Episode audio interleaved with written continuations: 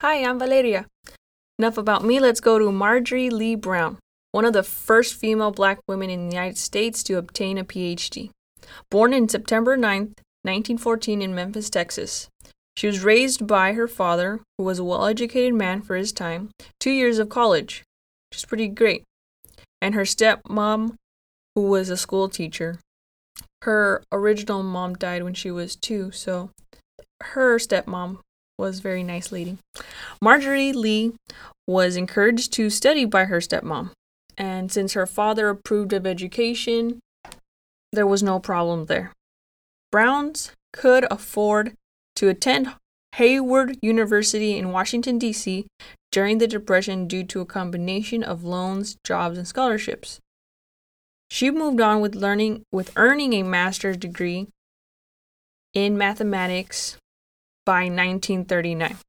At that time, she was to become the first black woman to receive this advanced degree, a master's degree. While teaching at Wiley College in Marshall, Texas, she begins to work on her doctorate at the University of Michigan. Requirements were met during 1949, making her the one of the first two African American women to obtain a PhD in mathematics.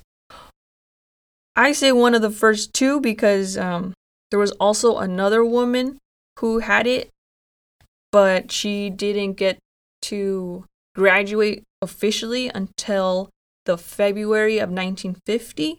So even though the requirements were met by 1949, documents say that she didn't um, she wasn't the very first.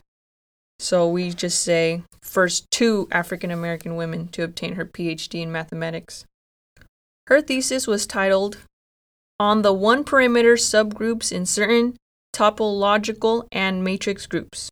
With her recently obtained PhD, Browne joined the Faculty of Mathematics at North Carolina Central University, then later called North Carolina College, for 25 years.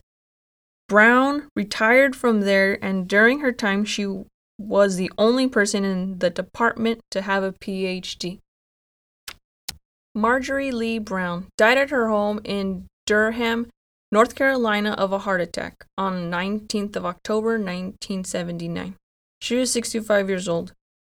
She will be remembered for helping any student that came to her for help for their PhDs and encouraging them to do what she had achieved.